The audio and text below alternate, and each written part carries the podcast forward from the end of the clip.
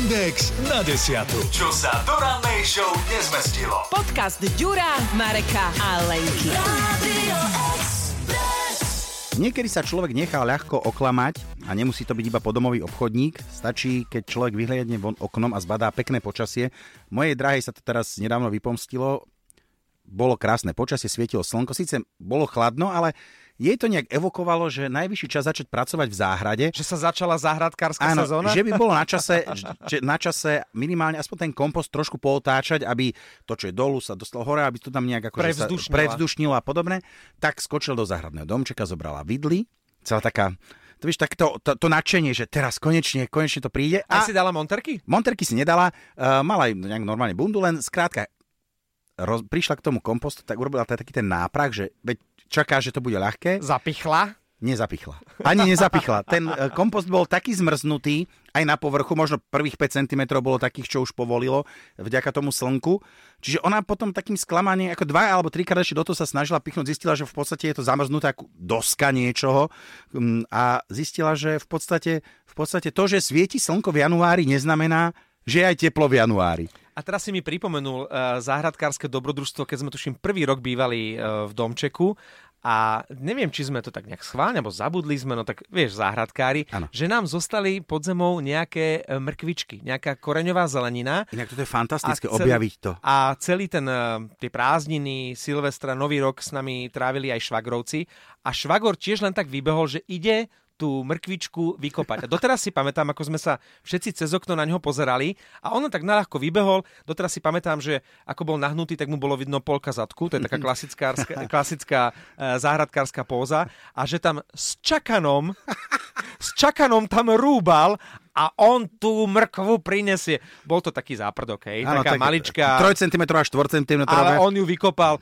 prechladol, kríže, seknuté mal, ale on tú mrkvu na prvého prvý priniesol. Mne to pripomína rozprávku 12 mesiačikov, kedy tá macocha vyhnala. My sme ho nevyhnali. V, v najväčšej zime po, po fialky uh, túto svoju, svoju dceru, ale chcela som ešte povedať, že môžeš byť rád, že Mona nešla sadiť, lebo ešte to by bolo akože... To by Podľa mňa ona chcela pôvodne. A, ako ona pôvodne, že, že najskôr, najskôr sa pohrám s tým kompostom, aby som do toho kompostu potom, ktorý dám do, do zeme, mohla nasadiť niečo. Mm, jasné, podľa mňa mala tento plán. Áno. A mne sa ešte stalo, ja si pamätám ako dieťa, tiež takto v zime som na záhradke niečo, neviem čo som po niečo išla alebo tak a máme tam takú tú, uh, kde púšťaš vodu normálne, že takú točku, ale ano. takú vonkajšiu a bola som zvyknutá si tam umývať ruky, odtiaľ sa vždy naťahuje hadica, polieva sa tam záhrada, skleník a tak a ja to púšťam a on to nejde, ja to púšťam a on to nejde. Леониде A môj otec e, Oldo na mňa pozera, že, že ty čo robíš? A ja, že no tak chcem si umyť ruky. A on, že veď, ale to sa na zimu vypína, aby neprasklo potrubie. Áno. A ja, že oj. Takže akože všelijaké prekvapenia tá, táto zima prináša do našich záhrad. Inak e, človek nezvyknutý na nejakú že záhradkárskú sezónu asi ani nevie, že, že čo a kedy sa sadí, ale predpokladám, že Mona, že toto ona má dávno naštudované a že ona niekde podľa mňa vypátrala, že už v prípade krajšieho počasia sa môže v polovici januára začať sadiť. No pozor, v novembri už by si mal cesnak napríklad zasadiť. Sú ako odrody, ktoré máš dať akože už v novembri do zeme, ktoré ako zrejme prežijú tie nejaké ľahké mrazy, ktoré sú tuto na dolniakoch a potom ti vyskočia hore. A má... No vieš, nám vyskočia tak uh, v supermarketoch hore akurát tak. Inak, inak najhoršie na tomto celom záhradkárstve a záhradkárčení je to, že, že škoda, že sa nedá jesť burina. Lebo tu nemusíš, o to sa nemusíš starať a ty máš vždy najviac. Podľa mňa by ti niekto, kto sa v tom vyzná, povedal, že toto sa Pozor, dá, táto bylka, toto, vlastne čo nie je jedovaté? Princípe, ja mám pocit, ja mám pocit že, že z merliku, čo je tiež taká jedna z obľúbených a rozšírených burín, že to sa kedysi že robila múka z toho. Že ako reálne... Ako... nehovor toto svoje drahej. Uh, pozor, ona, ona to má naštudované, ale Hej. samozrejme, samozrejme sa snažíme toho zbaviť, lebo predsa len ako nemáme mlín, takže... Ale akože... Zatiaľ. Zatiaľ.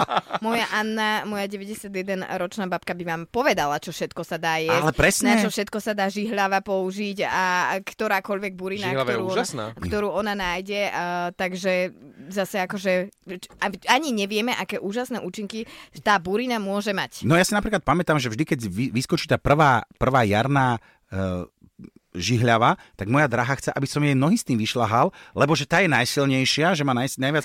A že To, to, sú na, aké praktiky toto. ale vážne, a sa do, tak dáš akože celý do kože? nie, ja sa, ja sa najprv vyválam. že e, pripneš si takú, taký, A na- náhubok, taký ten hej, e, hej, náhubok s tým, že s tým červeným nosom do úst, hej? A že, Ja nechcem tieto obrazy. poďme Ale na nie- to. Nie, nie, to, sme, a- to sme išli do úplne inej témy. Nie, ja vtedy, ja vtedy hľadám niečo, čím si omotám poriadne ruku, lebo mňa to najviac prhlí, kým to ideš vytrhnúť. Hej, čiže ty strčíš ruku do nejakého toho krovia mladej žihlavy, vytrhneš niečo, ona si tak vytiahne tepláky a po, akože po lítkach, akože nie zas všade, Marek zas ako Ro- otál, rozumiem. potal. E, To už nechávam na, na Áno, vás samozrejme, a na na, fantáziu fantáziu, našich áno. poslucháčov. Potál Ale, politika. ale viem si predstaviť, ako prichádzaš s tou žihlavou, tým, s tým bičíkom. No, žihlavou, Žihľavou, žihlavovým bičíkom. Tak ty si chcela prekopať ten kompost. Ja chcem, Kto tu dnes neposlúchal? Ako sa... ja ako, chcem stále mať pred očami radšej Ďurka, ktorý ide s tým takým, uh, vieš, korbáčom na veľkú noc šíbať. Žihľavou? radšej, Žihľavou. radšej, radšej tento korbáč. inak, inak ono je najväčšia bizarnosť, ako sa od uh, vidlí a v podstate hnoja, hej, a nazvime to tak, dostaneš k niečomu perverznému vďaka Marekovi. Ja Hej, iba zastupujem Peťu Polačikovú, ktorá vždy vedela, ako si tú cestičku nájsť k tejto téme. Že Peťa, chýbaš nám.